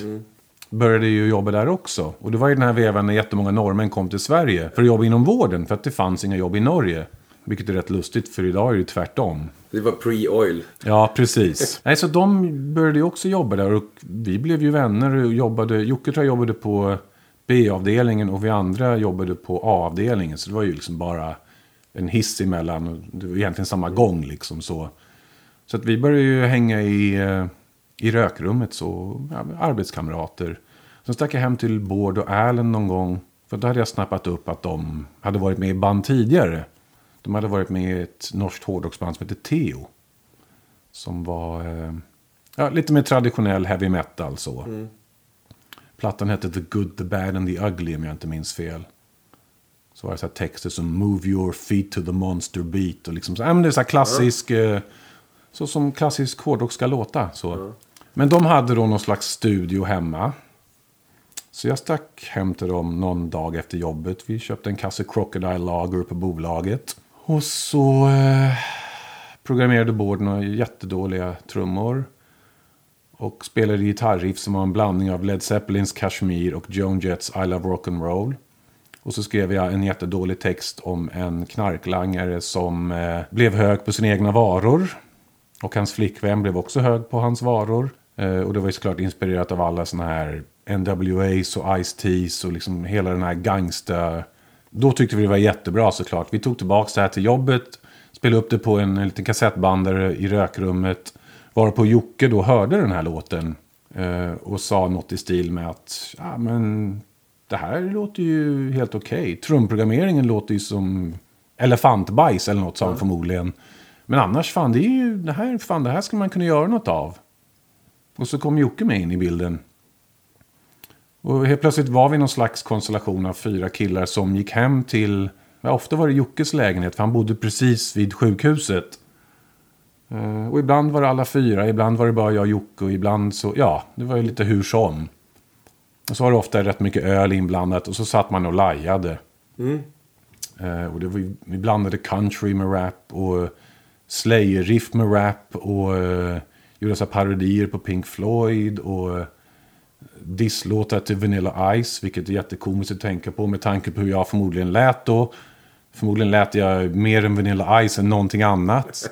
Det var så här texter om att det var töntigt, det var vit och rappa och det, ja, men du vet man... När man ser tillbaka nu så är det ju, humorn är ju gigantisk. Ja, men det var ju ändå skolan. Ja, ja, ja, ja, ja. Men sakta men säkert så börjar någonting liksom utkristallisera sig. Och så liksom blev det så fler och fler låtar som, som, eh, ja, men som nästan kunde misstas för seriösa. och sen så hade ju Bård och Erlend, norrmän, då flyttat in i en annan lägenhet där det bodde en kille, också norrman, som hade varit med i ett norskt eh, pojkband. Och även varit hyfsat framgångsrik. Så han hade liksom ännu bättre grejer. Ett riktigt mixerbord. Undrar om inte han hade Adat. Kan det ha varit Adat? Hette det det? Det finns saker som heter det. Ja. Typ en sån här åttakanalig digital inspelning. Någon, en sån här tidig variant. Och där, där började det verkligen liksom förvandlas till låtar som senare skulle bli fragment av saker som användes till klå, liksom klåfingerlåtar. Ja. Blev ni klåfinger där då? Nej, inte, inte riktigt. Men det som hände var att då spelade vi in några låtar som vi... Då började vi bli så här, shit, fan det här, vi är inne på något. Inte helt så här, inte helt så här, så att vi var så här kaxiga och kände att nu jävlar ska vi slå världen med häpnad. Men ändå att vi kände att, fan det här kanske är någonting man kan göra någonting av. Och då gav jag en demo till en kompis som hade sin praktik på eh, Sveriges Radio. Och han gav den här kassetten till ett program som heter Veckans Demo. Valde de varje vecka två eller tre demos som de sedan spelade tre eller fyra kvällar i rad. Och då hörde Per Kviman det här på radion när han var på väg hem från sitt jobb någon dag. Och per Kviman var då eh, skivbolagschef på MVG. Eh, så att han ringde oss någon dag när vi var på jobbet och torkade bajs. Och frågade om vi... Eh, ja, först frågade han om det var vi som hade gjort den här låten som spelades. Och jag tror att det kan ha varit en demo på Nigger faktiskt. Profit Preacher som blev en B-sida på en tidig singel. Och så var det en låt som hade Truth-texten men det var inte samma refräng och det var inte samma beat eller gitarriff. Nej, han frågade om, om vi hade mer material och om vi var intresserade av att eh, få ett skivkontrakt. Och så skulle vi försöka spela coola. För att... Eh, ja, för att man ska väl det. Det, det är väl så här... Så här vi var så här, du vet vi så här, vad fan MVG, fan det har jag aldrig hört talas om, vad fan är det för något? Det är ett riktigt skivbolag. Eh, egentligen var det ju en no-brainer. Alltså Bård och Erlend hade ju delvis, delvis flyttat hit från, eh, från Arendal i Norge till Stockholm för att de ville eh, jobba med musik. Men ni fick ett erbjudande? Ja, vi fick erbjudande. Och vi skulle spela lite svåra, men, men insåg väl, väldigt fort att det här är ju bara att tacka ja till. Eh, och sen lyckades vi luska reda på att M i MVG stod för mistlur. Och då vart jag genast mer intresserad, för de hade ju Ebba Grön, liksom gamla... Uh, v var för Wire Records, vilket jag inte hade någon koppling till. Och G stod för Garden. Men det var i alla fall tre skivbolag som hade slagit ihop och blivit MVG. Men ja, alltså vi tackade ja helt enkelt. Vi, vi, vi fan, once in a lifetime chans liksom. Va, vad hände då? då? Vi eh, träffade honom eh, och kom fram till att vi skulle spela in eh, fler låtar. när vi hade tillräckligt många låtar så skulle vi göra en platta. Så att vi eh, efter jobbet varje dag när vi hade torkat bajs färdigt så gick vi och satte oss i Bårds lägenhet. Då hade han också flyttat och bodde precis vid sjukhuset. Eh, och så hade vi väl en Atari och en eh, någon gammal Roland-trummaskin. Men vi satte oss och började skriva låtar. Och till slut så hade vi väl en 15-16 låtar. Varav 10 hamnade på plattan och tre blev B-sidor och två gick väl en säker död till mötes bara. Och vart spelar ni in den här skivan? Decibel. Fint ska det vara. Ja, den, men nu var det så här att MVG ägdes ju av... Eh, MVG var en underlabel till eh, MNV. Ja. Som på den tiden fortfarande var ett respekterat skivbolag. Och inte bara ett bolag som var uppköpt av några som ville kränga deras backkatalog. Så att ja, de hade ju tillgång till den studion. Eh, nej, så, så vi, vi klev in i Decibel med våra 15 låtar eller vad det var. Och spelade in med eh, Jakob Hellner. Som blev då valet av producent. Och det var också en liten sån här process. För det är så här, vem är Jakob Hellner? Eh, jag visste då vem det var eftersom jag, jag var gammalt just det-fan. Och gillade även Papa Di. Och gillade även Stonecake. Och alla de här tre var ju band som han hade producerat. Ja, Så att jag tyckte det var rätt coolt. Men de andra var lite så här. Eh, vet inte vem det är. Men samtidigt så hade vi inte så mycket att jämföra med. Vi skulle få spela in en egen skiva. Så eh, varför inte Jakob Hellner? Lite grann så.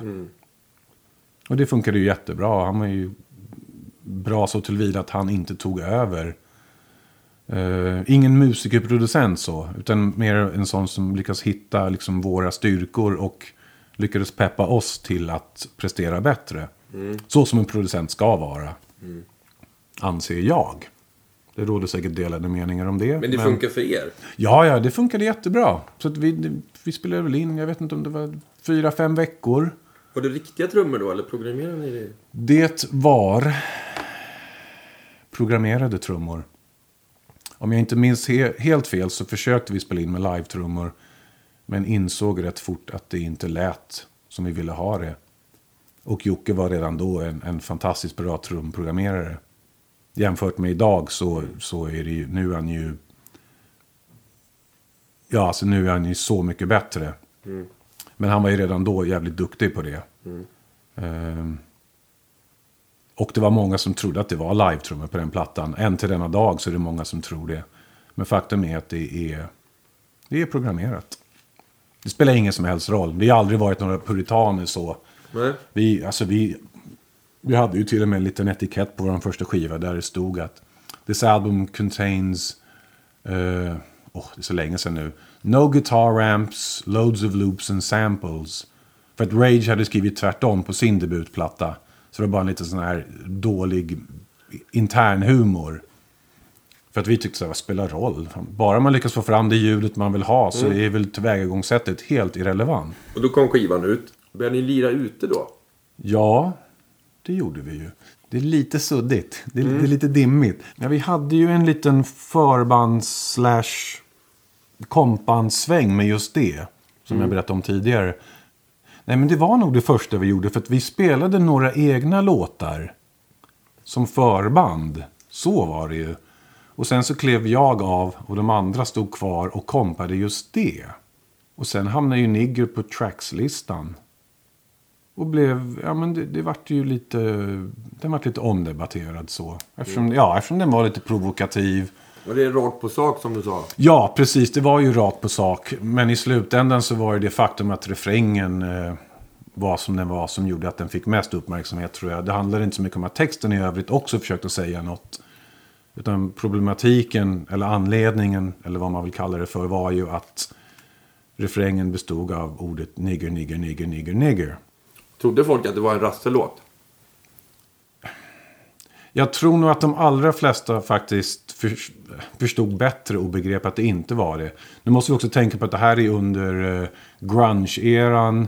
Det är under liksom en period när, när, band, när liksom slisen och glammen har försvunnit. Och det börjar bli lite mer eh, riktiga band, eller vad man ska säga. Det där lät taskigt. Men, men band som med lite mer... Alltså hela den här image-grejen var ju borta. Imagen var ju inte ha någon image. Det var ju trasiga jeans och flanellskjortor och man ser ut som man gör. Och man... Ja, var det page Det var mer bara... Kurt Cobain hade någon sån här... Ja, det hade han ju i och för sig. Ja, men du vet, det var lite så här bockskägg och Ja, det var lite det. sådär... Grönt Eh, och... ja, precis. Och, och vi kom ju... Jag men, Rage hade ju redan kommit och de, var ju, de hann ju precis före oss. Men, men det var ju liksom en våg av downset och, och liksom såna band som var lite mer... Men lite mera så här vänster också. Lite mer vänster, lite mer politiska, lite mer medvetna. Det är väl kanske det ordet jag gillar mest. För att jag har aldrig ansett mig vara speciellt politisk eller vänster i mina texter. så Även om allt det säkert finns där. Men bara att man försökt att säga någonting som betydde någonting. Ja, att det här händer och det gillar vi. precis. Så att det finns faktiskt en värld där ute som vi behöver se och bry oss om och försöka göra någonting åt. Eh. Nej men Nigge fick uppmärksamhet. Sen vann vi ju... Vi vann ju även en Grammis. Vi vann en Zeppelinare. Men jag undrar om det inte började ta fart lite utomlands innan det hände. Alltså Tyskland började gå bra tidigt. Och så stack vi iväg dit. Åh, det är rörigt allt det där. Nej, men det som hände först. Efter just det så tror jag vi gjorde några festivaler på egen hand i Sverige. Typ, ja men du vet, Hultsfred. Och alla de här festivalerna som fanns. Och det fanns rätt många som ingen av dem finns kvar idag runt om i Sverige. Och sen efter det så blev vi tillfrågade om vi ville vara förband till Alice in Chains i Europa. Och det var, det var också sån här helt overklig grej. För det var ju sådana band som vi alla tyckte var fantastiskt. Det var liksom, när Facelift-platt- Facelift-plattan kom 1990 så satt vi och lyssnade på den. Liksom. Medan vi fortfarande var arbetskamrater innan vi egentligen liksom hade börjat, innan bandet var liksom på gång så. Så jag trodde att, att det var eh, en sån här prank call först. Du vet, någon sån här kompis som ska vara rolig. Och sen så förstod jag att det här var faktiskt, vad hette han? Han hette Jim någonting. John, John Jackson hette han på Fair Warning. Som var då ett bokningsbolag. Som då hade Metallica, Pantera, eh, Alice in Chains. Du vet, massa sådana stora band. Eh, och det var ju bara sen när vi förstod att det här var på riktigt. Bara så, ja, för fan, självklart vi var förband till Alice in Chains. Så då åkte vi tio gigs med dem runt om i Europa. Eh, en av de bästa upplevelserna i mitt liv för övrigt. Det var ju bara en sån helt fantastisk sån här första upplevelse av att vara på vägarna i Europa. Och få se sitt favoritband varje kväll. Och hänga med dem. Och, ja, ja, hänga med dem. Och de var dessutom jävligt trevliga och jä- jävligt så down to earth och, och omärkvärdiga. Vad var det för storlek på liksom venues och sådär? Första giget vi gjorde med dem var på Brixton Academy i London. Ja. Det var första giget. Och sen, ja, men det var väl typ den storleken. Vad är Brixton Academy? Vad är det? Två? Ja, det är väl någonstans där. Och det här var ju då precis när... Eh, det var när Dirt-plattan precis hade kommit. Och de var liksom på väg att bli eh, ja, men riktigt stora så. Det var liksom det mest hypade av de här eh, grunge-banden. Som det så fint hette. Eftersom de såklart var ett litet gäng och alla hade bestämt sig för att de skulle lira något som hette grunge. Eller kanske inte. Ehm, Ja, nej, men det, det var bara, nej, det var bara så, här, så bra som det hade kunnat vara. Eh, sen kom vi hem och sen så ganska snabbt därpå så fick vi förfrågan om vi ville vara förband till Anthrax. På deras Europaturné som då var 40 gigs runt om i Europa. Så att vi klev väl i princip rätt på det. Efter att vi kom hem från Alice in Chains. Och ännu en gång, det var ju också sådär en helt magisk upplevelse. Och det, det som var roligt då, då hade ju våran platta börjat dra iväg. Så att vi hade ju ganska bra publik. När vi hade kommit så långt så var det ju så att det var lika mycket folk i publiken som hade klåfinger-t-shirts. Och vi hade lika bra publik på vissa ställen som Anthrax. Vilket var lite sådär, jag, jag vet inte om det här är inbillning inte, men jag inbillade mig att de inte alltid tyckte att det var så kul. Nej. För att vi var en sån här up and coming, hypat band. Och de var ett band som kämpade med en ny vokalist. Och, och fick jag reda på senare även skivbolagsstrul. Som gjorde, som gjorde att de var rätt eh, matta. De var liksom inte i sitt esse så.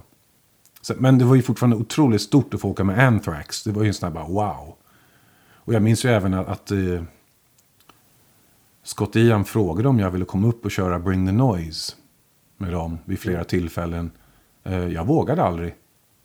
Jag kände mig för liten och för svensk och för, och för eh, amatörmässig. Kan du inte För- för stärkt att- dig då? Det hade du kunnat gjort. Så här i efterhand så ångrar jag att jag inte gjorde det. Och, eh, huruvida jag hade klarat av att göra det bra är en annan historia. Nej, men bara att göra det. Ja, jag, jag borde ha gjort det, men jag vågade inte. Jag var, jag var för rädd och för självmedveten. Och jag visste att jag inte var Chuck D. så det var bara så här, eh, ja, jag ska fundera på det. Och så blev det aldrig av. Eh, om jag hade blivit tillfrågad fem, sex år senare, då hade jag gjort det utan att tveka. För då hade jag ju liksom landat mer i rollen som, som liksom frontfigur så. Och liksom, ja, men var lite mer självsäker överlag med min prestation på en scen. Men där och då hade jag inte det. Nej, men det var skitkul. Och så kom jag hem då från, från 40 gigs runt om i Europa. Och då var vi så jävla tajta liksom. Ehm, och då stack vi väl ut på en... Gjorde vi det då på första plattan? Jo, vi stack ut på en, en klubbsväng själva. Efter det. Ehm, England, Tyskland, Österrike, lite sån här. Då var det typ ställen som tog tusen pers. Ja. ja. Precis.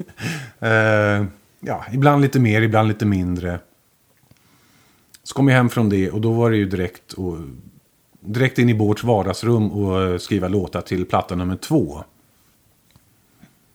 Ehm, och det var ju samma procedur. Kanske någon mer apparat som jag hade köpt till som, som kunde ge lite bättre ljud till någonting hit eller dit. Vi kanske käkade lite mer Häagen-Dazs efter vi hade käkat nudlar liksom. När vi tog våra lunchpauser. Ehm, och vi hade sagt upp oss från våra jobb vid det laget också. Skönt. Så att vi kunde göra det på heltid. Det är lite tomt på Rosenlunds sjukhus när ni hela styrkan bara, nu är vi rockstjärnor. ja, vi, var inte de enda, eh, vi var inte de enda anställda och det var ju... På den tiden fanns det ju så mycket folk som ville jobba så det var mycket tidkortare. Det var mycket folk som kom och gick liksom så. Så det var ju... Nej, det, det gick nog ingen nöd på dem. Men däremot, däremot så fick ju vi ultimatum till slut. Att eh, nej, nu får ni bestämma. Vill ni jobba kvar här eller vill ni eh, satsa på musiken? För nu måste ni ta, nu måste ni välja. För, för ni är borta så mycket så att det funkar inte. Eh, och det var ju inte så svårt val. Nej, För att då hade det, då hade det liksom redan börjat hända. Och det är så här, okej, jag kan komma tillbaka och torka bajs om ett halvår igen om det här inte skulle bli något. Exakt. Men man kan ju inte missa den här chansen. Nej. Det kanske, ja, det kanske blir enda gången i ens liv som man får uppleva det liksom. Ja. Nu blev det inte ett halvår sen torkade vi bajs igen. Nu var det ju 15-16 år innan, innan man liksom Landa. landade liksom i den vanliga 9-5-världen igen.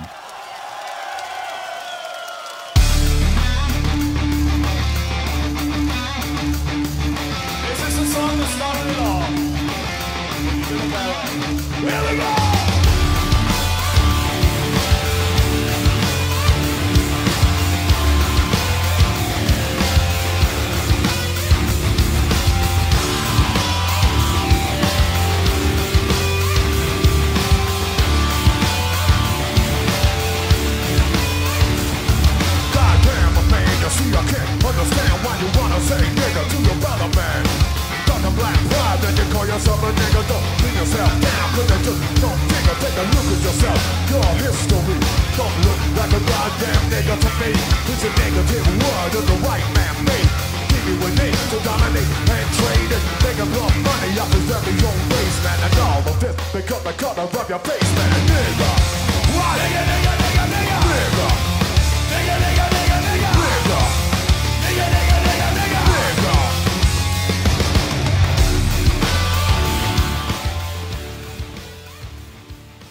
Men andra plattan gjorde den. Mm. Vad hände då efter den då? Växte det bara? Ja, men då stack vi ut och då behövde vi inte åka ut som förband till något annat band. Och då stack vi direkt på en egen headline-turné. Vi kunde ha lite mer stage props. Du vet, vi kunde ha en egen lite dyrare backdrop. Vi kunde liksom bygga någon ramp upp till trumpodiet. Ja, men det var så små grejer så, men ändå att, att vi hade en egen lastbil med våra egna grejer. Nu var det vi själva som valde förband. Vad stod det på din eh, rider då? Eh, jag hade ingen egen rider. Vad hade bandet? Hade ni någon rider? Vad vi hade? Ja, vad stod det? Det stod nog inget märkvärdigt. Det stod väl säkert två eller tre plattor öl. Ett par flaskor vin. En flaska eller två med sprit. Mackor, handdukar. Eh, Nej, basic. Ingen av oss har eh, riktigt någonsin förstått det där med att man kan kräva rätt mycket. Nej. Och det är jag rätt glad för, för det finns ingen... Det, det finns ju ingen mening med att kräva saker bara för att man kan. Om det inte är något man behöver. Och för all del, man hade kunnat ta fem plattor öl och fyra flaskor sprit. Men det räckte med det vi hade på den första riden. Men det är ju många som skriver rider så skriver de så här konstiga grejer bara för att titta om Ja. APCen har läst ridern. Det, jo, men det började vi ju göra lite senare. Det, som du säger, det är bara en sån grej som hör till. Med så här lila strumpor. Man bara... Ja, ja, ja, precis. Ja, men vi, ja, men, ja, men vi började med vykort har jag för mig. Sån där. Vykort med frimärken på. Skulle man skicka hem vykort från liksom, det landet eller den staden där man befann sig. Och sådana grejer. Ehm, och för all del, sen när man blev lite så här less på att vara på vägarna så började man ju spåna. Och börja skriva saker bara för att. Ehm, 20 dvärgar och tre... Ja, ja, precis. Upp och nervänt kors, en, en get. Nej, men du vet sådär, bara för att. Och man visste ju att man inte skulle få det någonstans. Men det var bara, det var ju mer för att roa sig själv. På samma sätt som man fyllde gästlistan med Ali Baba plus 40 och Jesus plus 11 och... eh, Nej, men du vet sådana där jättetöntiga... Men roligt. Ja, jätteroligt. Och är man lite uttråkad på en, eh, på en klubb och man bara sitter och väntar på att dörrar ska öppna och man ska få dra igång så måste man ju roa sig lite. Var var vi Ja, någonstans? men ni, ni åkte på headline-turné. Ja. Precis. Med egen crew och buss och... Precis. Det roliga var att vi hade, gud, vi hade samma buss i så många år. Bara för att det var den första bussen vi hade på den första turnén vi någonsin gjorde. Så var vi vana vid den. Så att vi tog samma buss säkert mellan 93 och 98 eller något sånt där. Och den var mer förfallen för varje gång vi tog den. Och det var en jätteliten så här 20-tums-tv inbyggd liksom fram vid, vid föraren. En mikrovågsugn.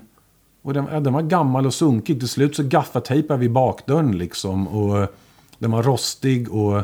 Men vi gillade den för det var det vi hade liksom gjort vår jungfrufärd i. Mm. Så. Döpte ni bussen till något? Nej, det har jag ingen minne av att vi gjorde. Så, så innovativa var vi inte. The Beast eller något sånt där tänker du eller? Ja. Ja, ja. Nej, Nej vi, hade, vi hade inget smeknamn vad jag minns. Eh, men det var ju vårt hem liksom. Det, det, det, det är det vad det blir. Det blir ens hem på vägarna. Det är liksom ens, det är det enda heliga man har på något sätt. Om man vill komma undan. Och, och bara liksom vara. Det är ett speciellt liv. Ett jävligt speciellt liv. Ja. Jävligt kul. Och jävligt slitsamt. I en fungerande symbios. Ja, ja det är konstigt. Jag läste någonstans att ni åkte med oss, eller jag drömt det. Nej. Vi åkte inte med oss i, eh, på någon turné så. Däremot så eh, blev vi erbjudna Monsters of Rock i Sydamerika. Okej. Och där var ju Ozzy headline. Det var Ozzy, Alice Cooper. Det var Megadeth. Det var Faith No More. Det var Paradise Lost. Det var Therapy. Och så var det vi. Och då åkte vi ner till eh, Sydamerika i två veckor. Eh, det var bara fyra gigs. Men jag tror att Alice Cooper ville hinna spela lite golf också. Så att det var väl liksom planlagt efter golfrundor och, och lite sånt där.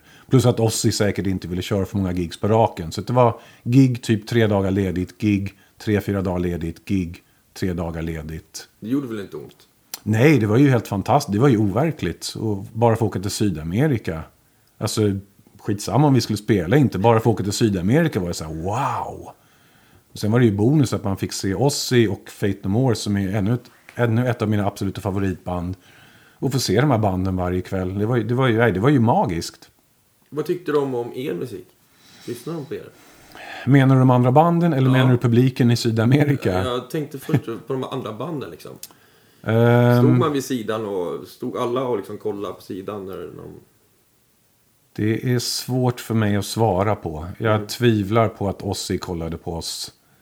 Um, Fate No More-killarna kom vi jättebra överens med. Eh, I synnerhet Bill, uh, basisten. Han var ju extremt trevlig. Och vi gick ut och åt med dem lite sådär och, och, och sånt. Men de var ju ja, inne i sin lite så här crazy period då också. Medan vi fortfarande var ganska gröna så. Um, nej, jag har ingen uppfattning om vad de andra tyckte om oss så Ja, var faktiskt. fan, Thera- var- Therapy var ju riktigt trevliga och de har vi även stött på regelbundet genom åren. eh, På diverse festivaler runt om i Europa och haft jävligt kul med. Mm. Och gått in och snott deras Guinness från deras loge och sådär. Ehm. nej men det var kul. Det var riktigt kul. Men ja, Ozzy, man hälsar väl någon gång som hastigast liksom. Typ medan han gick förbi med sina vakter och så här. Det var väl inte så mycket mer än det liksom. Men det är inte så konstigt med tanke på hans eh, storhet och hans... Eh, ja, också hans tillstånd. Så. Det, var det här 90-tal? Det här var 95. Var Ja, det. var verkligen igång fortfarande. Ja, ja, och det var ju bra. Alltså, det, det var ju så. Jag, jag upplever att det kanske inte är lika engagerat längre för hans del. Eh, nu ska inte jag sitta här och vara någon slags eh, Ossi-bedömare. Det hade ju varit jävligt Nej, men lågt av mig. Men, men, eh, ja, ja, men precis. Det, det var det jag menade Mm. egentligen. Att, att han, hade, han hade det fortfarande på något sätt. Och skitsamma, så länge han, han är Ossi och så länge han lever så kommer han fortfarande ha det på ett eller annat sätt. Liksom. Men, men rösten är inte vad den en gång var. Nej, men det var ju också första gången jag såg Ossi. Det var ju liksom då, 95. Och jag, jag kommer ihåg att jag var helt fascinerad av att shit. Det här är ju fantastiskt bra. Och han körde ju rätt mycket sabbatlåtar också liksom. Eh, vilket var kul att höra eftersom man var för ung för att ha varit med när de liksom fortfarande var riktiga sabbat. Så. Vilket det också rådde delade mening om vilket som var den bästa sabbat. Men eh, ja, Jag kan inte se Sabbat något annat än de fyra. Liksom. nej, men jag håller med dig. Men det finns ju folk som tycker annorlunda. Och det får de gärna göra, men de har ju fel. Ja, Ja, så. Då har vi klarat av det. Då har vi bestämt det. Gjorde ni sju skivor med, Mm. med bandet? Sju stycken. Och så släppte MNV släppte en Greatest Hits också. Mer eller mindre mot våran vilja. För att de ville mjölka lite för att vi skulle byta skivbolag. Och då tänkte de att de kunde släppa en Best of. Och de kunde gärna släppa den utan att blanda in oss och utan att vi fick skriva några liner notes eller bidra med bilder eller någonting. Så det blev en ganska fattig Best of. Men men, det, är skivbolagspolitik. Det är ju något helt annat det. Behöver vi inte gå in på för det är så jävla tråkigt så klockorna stannar. Ja. Sju stycken, ja. Ni gjorde sju och ni höll på i 15-16 år. Ja, det är så luddigt det där. Jag vet inte, det beror på när man räknar som... Första skivan kom 93. Sista skivan kom eh, 2007. Ja. Men jag menar, någonstans så blev vi ju klåfinger innan 93. Och även efter sista skivan kom så fanns vi ju fortfarande. Det är bara det att vi var tvungna att inse verkligheten. Att vi inte kunde leva på det längre. Och sen liksom rann det mer eller mindre ut i sanden. Så. Mm. Ja, för att man säljer inte skivor på samma sätt 2007 som man gör Nej. 95. Nej. Eh, Man har gjort någonting i sju skivor. Det finns eh, en viss... eh, Ja, men en viss rutin som har börjat infinna sig. Ehm, Ja, men saker går lite mer på autopilot så. Mm. Ehm, Och det i kombination med att man inser att man inte längre kan få några förskott och att det inte finns några pengar kvar i potten gör ju att man måste skaffa ett jobb. Mm. Och måste man skaffa ett heltidsjobb så kan man ju inte- prioritera bandet. Nej. Nej. men du vet, och så vidare och så vidare. Det är inget unikt, det har ju hänt hur många som helst. Ja, ja. Vi hade bara turen att kunna skjuta upp det jävligt länge, eller kunna leva på det jävligt länge innan vi behövde liksom gå tillbaka. Men ni lirar fortfarande nu för tiden? Vi lirar om vi får ett bra erbjudande. Rent krasst betyder det om vi får ett erbjudande som ger oss bra fickpengar. Utöver de jobben vi har. Så gör vi det. Om vi tycker att det känns kul. Om det passar med våra olika schemor och jobb och barn. Och andra grejer vi håller på med. Så gör vi det. Eh, och det är uteslutande festivaler i princip. För det är bara där det finns pengar. Eh, det är även där det är roligast. För då får man se andra band, man får åka till roliga ställen. Nej men alltså en festival är ju en fantastisk bara kittel av människor och band som alla bara förenas i någon slags så här bubbla liksom. Man släpper all annan li- verklighetsanknytning. Man släpper sin tvätttid, sitt jobb, sin, sin familj. Ja, men du vet så allt. Man kan bara, som bara sticka iväg och så här verka i någon slags eh, utopisk musikalisk eh, orgasm. Så. Det, det är svårt, om man inte har spelat själv och spelar musik eh, så kan det vara svårt att förstå hur roligt och hur mycket det ger en att göra det. Ja. Jag är glad att ni fortfarande åker och spelar för att det måste ju vara så jävla gött. Alltså adrenalinkicken när man spelar så sällan som vi gör också är ju helt fenomenal. Alltså den är obeskrivlig. Det i kombination med att det inte finns någon prestationsångest längre. Vi har ingenting att bevisa. Vi gör det vi gör. Vi spelar de låtar vi kan och det är de låtar vi har skrivit och vi står för dem och det är bara skitkul att spela dem. Vi har inget nytt material vi måste visa upp. Vi, ja, men du vet, så här, det, det, det, nej, det är bara skitkul.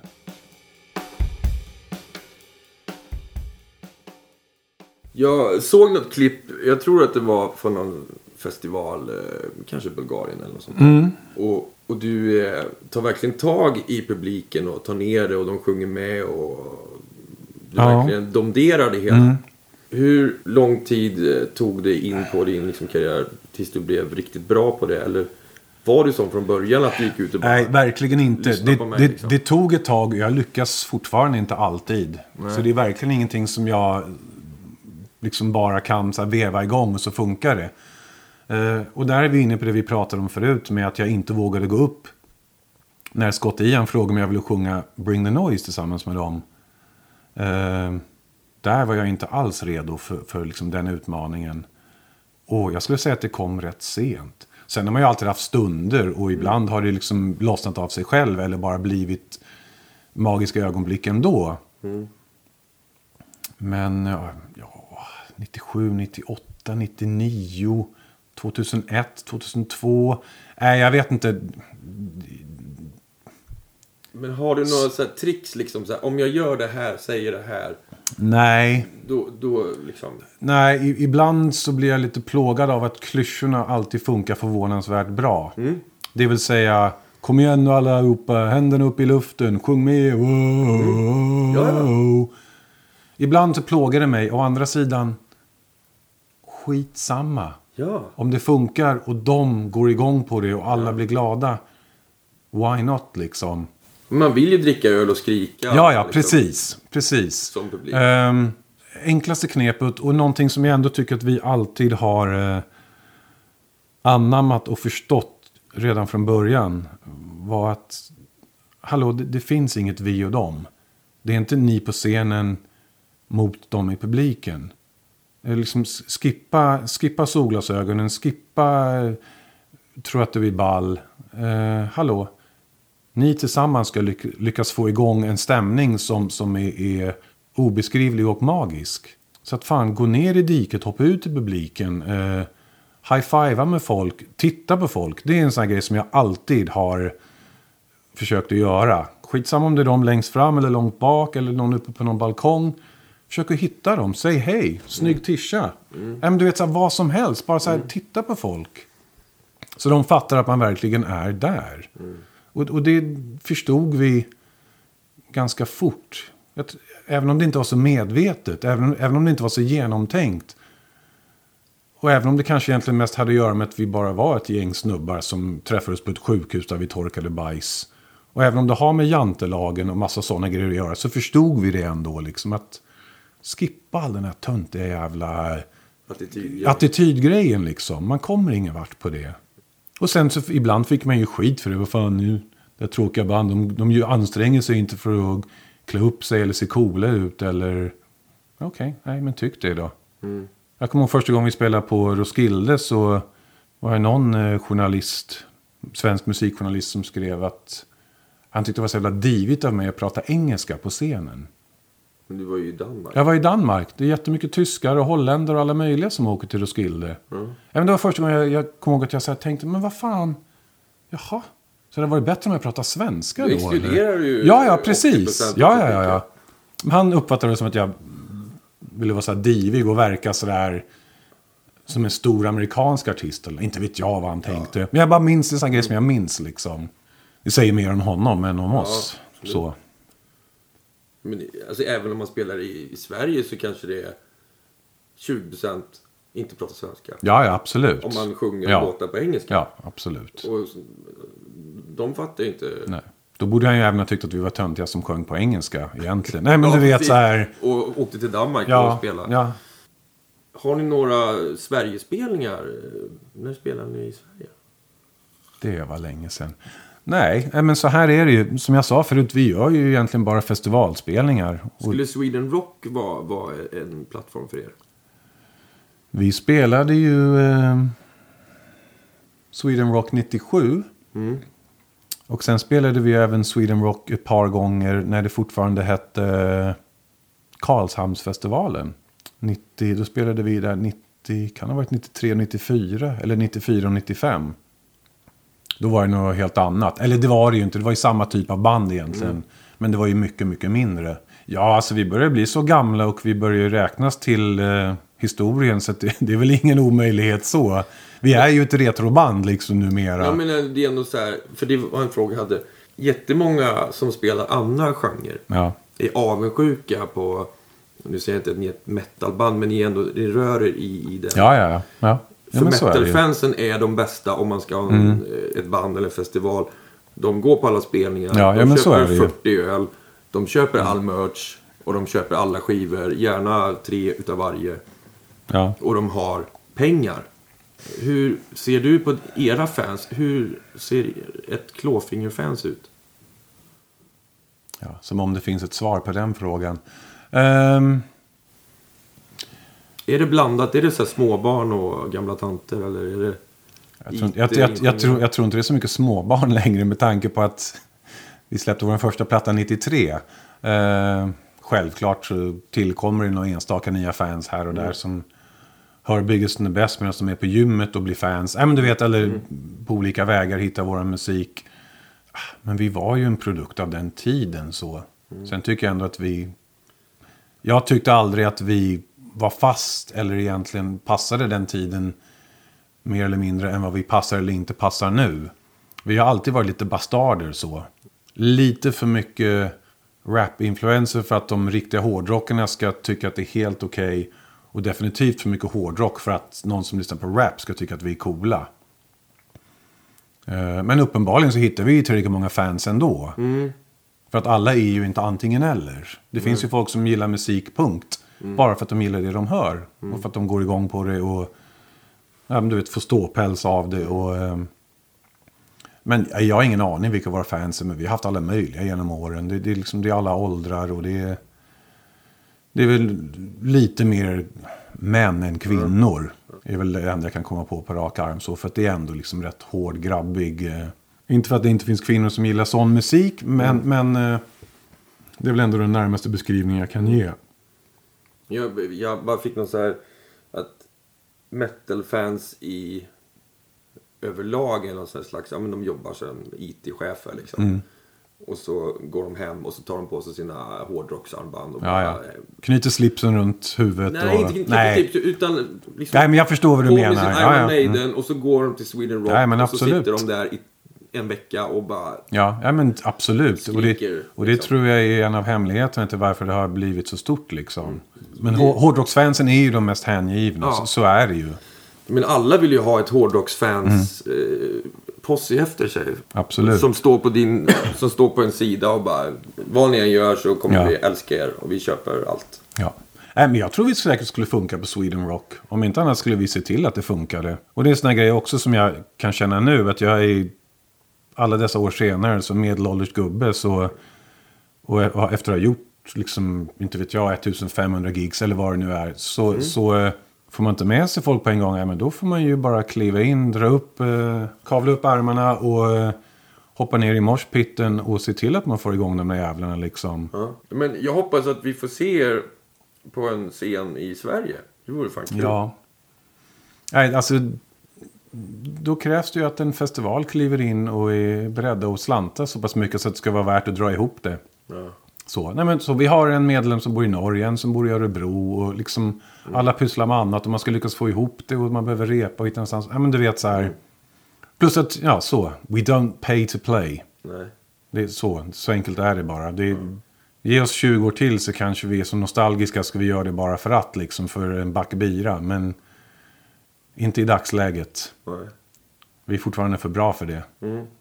Fan vad kul. Sa han helt blygsamt. Ja, för det kommer ju jättemycket folk när ni spelar utomlands. Alltså, Ja, Nej, men absolut. Vi spelar ju Copenhagen nu i, var på midsommardagen.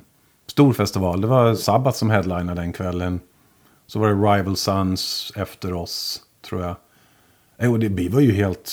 Nej, men vi var så förvånade över att det var så bra publik. Att det var så många. De hade väl... De, de, vi väckte väl dem. De låg väl kvar där från kvällen innan. Så väckte vi väl upp dem liksom. Nej, men det var, det var en riktigt kul överraskning. Och vi tar aldrig liksom en publik för givet. nej. Det är ju farligt att göra. Det, det får man inte göra. Även när man är som störst. Liksom att dra som mest folk. Så får man aldrig ta en publik för givet. Det är livsfarligt. Ni gullar med dem. Man måste ju gulla med dem. Eller provocera dem. Eller kommunicera med dem. All, alla, by any means necessary. Som Malcolm X sa. Nu kanske jag inte skulle vara beredd att döda dem. Men... eh, Nej. Ett tråkigt gig alltså. Ja, eller hur? Det blir lite dålig stämning. Då, skitdålig stämning. Ja. Vi finns ju som sagt var inte egentligen längre. Men, men samtidigt får man förfrågningar så fan det suger till alltså. Mm. Och så vet man att man ändå, man är inte helt, man har ju fortfarande någonting att ge. Som man tycker att många andra saknar. Mm. Det lät inte heller så blygsamt, men nu skiter jag i det. This is Joe show. Ja, Sacktail story. Jaha, är det Sacktells klåfinger alltså? Nej, men det Det kanske, ja, men det kanske är det som är, är villkoret för att vi ska åka ut igen. Att du åker soloband. Nej, men att det är Sacktells klåfinger bara, att jag står överst liksom. Och så, Sakthäll jättestort på backdropen och så klåfinger litet under. och så är det backtracks bara. Ja, precis. Fy fan vad vidrigt det skulle vara. Ja. Karaoke. Ja, eller hur? En framtid då? Finns det något alltså, musikaliskt som du önskar som du skulle vilja göra? Om det inte blir Clawfinger liksom. Spelar du med andra människor och har projekt? Nej. Det kan jag inte påstå att jag gör. Jag har fått förfrågningar lite då och då med jag gästvokal. Ja. De allra flesta har jag eh, struntat i. Dels på grund av eh, dåligt självförtroende tror jag. Så tillvida att när jag blir dragen ur det sammanhanget eller den gemenskapen som jag är van vid så känner jag mig inte alls lika säker. Och sen delvis bara för att jag har tyckt att det har varit ganska dåliga låtar. Det jag har fått skicka till mig. Det händer inte jätteofta så det, är inte någon, det, det strömmar inte in förfrågningar. Nej. Men, nej, men jag vill gärna känna något när jag... Men Liksom, du när skulle jag inte vilja göra någon så här... eh, Typ Beatles-musik Nja. eller punk eller... Beatles musik, då är det bra om man kan sjunga. Mm.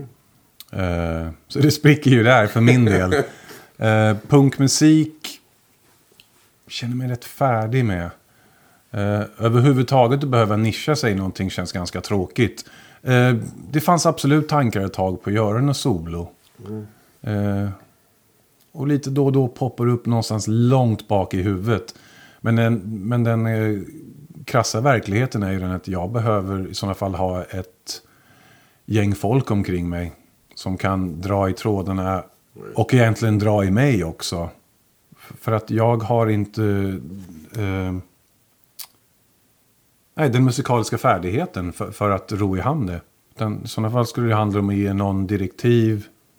Eller bolla med någon. Eller liksom spåna idéer med någon.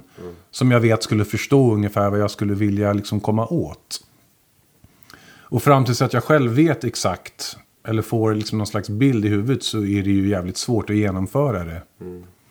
Här spoken word poet då? Ja, det är för pretentiöst. Ja, det är- det, det, det, nej, det är inte, nej. Det, nej, det skulle jag inte klara av och det skulle jag inte vilja. Tråkigt. Ehm, Det ska vara energi i grejerna. Ja, men det ska vara energi i grejerna. Och, äh, men jag kommer ihåg att jag hade en period, för länge sedan, och där var jag fortfarande med i Clawfinger, så hade jag en period när jag tänkte att fan, lyckas göra en platta av Zappa-samplingar. Alltså trummor, alltså bara plocka ut alla de bästa bitarna ur alla hans låtar. Lyckas väva ihop det till egna låtar och så skriva texter ovanpå det. Och sen är det skitsamma huruvida det skulle vara rap på eller sång eller spoken word. I ett sånt sammanhang kanske det skulle funka. Det hade jag tankar om. Men, men nu snackar vi liksom... Det här, det här var ju liksom 95, 96, 97 som jag liksom tänkte sådana tankar. Prata med Morgan Ågren. Ja, Ni skulle ju ha ett band. ja, Mats och Morgan band och så frontar du. jag skulle känna mig så underkvalificerad. Men, men ja, ja absolut. Det är ju den, jag, Det är bara förs- en jag, ja, jag, jag, förstår den logiska liksom, kopplingen som du gör. Men så, det är ingenting jag tänker på särskilt ofta längre. Men det finns någonstans där i bakhuvudet. Sen började jag bara tänka så här, liksom cleara Zappa-samplingar i, i så här, uh, undrar hur det skulle gå. Zappa-familjen verkar inte ens vara överens om namnet, hur de ska sköta det liksom. Och så ska någon komma in och försöka cleara samplingar. Bara, nej, jag tror inte det. Hello, I'm Zack Ja, eller hur? Stockholm here. Ja, precis. Ja, Nej, och sen så, men jag hade en period när man var inne så här, fan, lite, så här, lite mer så här beatbaserat. Lite, lite svängigare. För Clawfinger har alltid varit jävligt så här riffigt, och, men ändå ganska fyrkantigt så. På många sätt. Ganska så här hårt och så här... Ja, men du vet, inte funk metal på något sätt. Nej. Och det är jag i och för sig glad för att vi aldrig var. Eh, men vi är ju liksom mer... Eh, Electric Boys gjorde ju det bra. Ja, de gjorde det fantastiskt. Jag var ju jättefan. Så att, absolut, de gör det ju fantastiskt bra. Men det är ju, vi liksom verkar i en helt annan eh, nisch eller stil. så. Och det är väl också rätt naturligt eftersom Jocke kom från eh, rätt mycket så här body music. Så här Nitzer Ebb och från 242 och han gillade sån musik plus att han gillade liksom så gammal Metallica och Slayer. Och det är fyrkantigt. Ja, ja, ja, liksom hårt och så här, ja, så. Ska vara på takt. Ja, men, ja, och Bård kom lite mer från traditionell 70-talsmetal.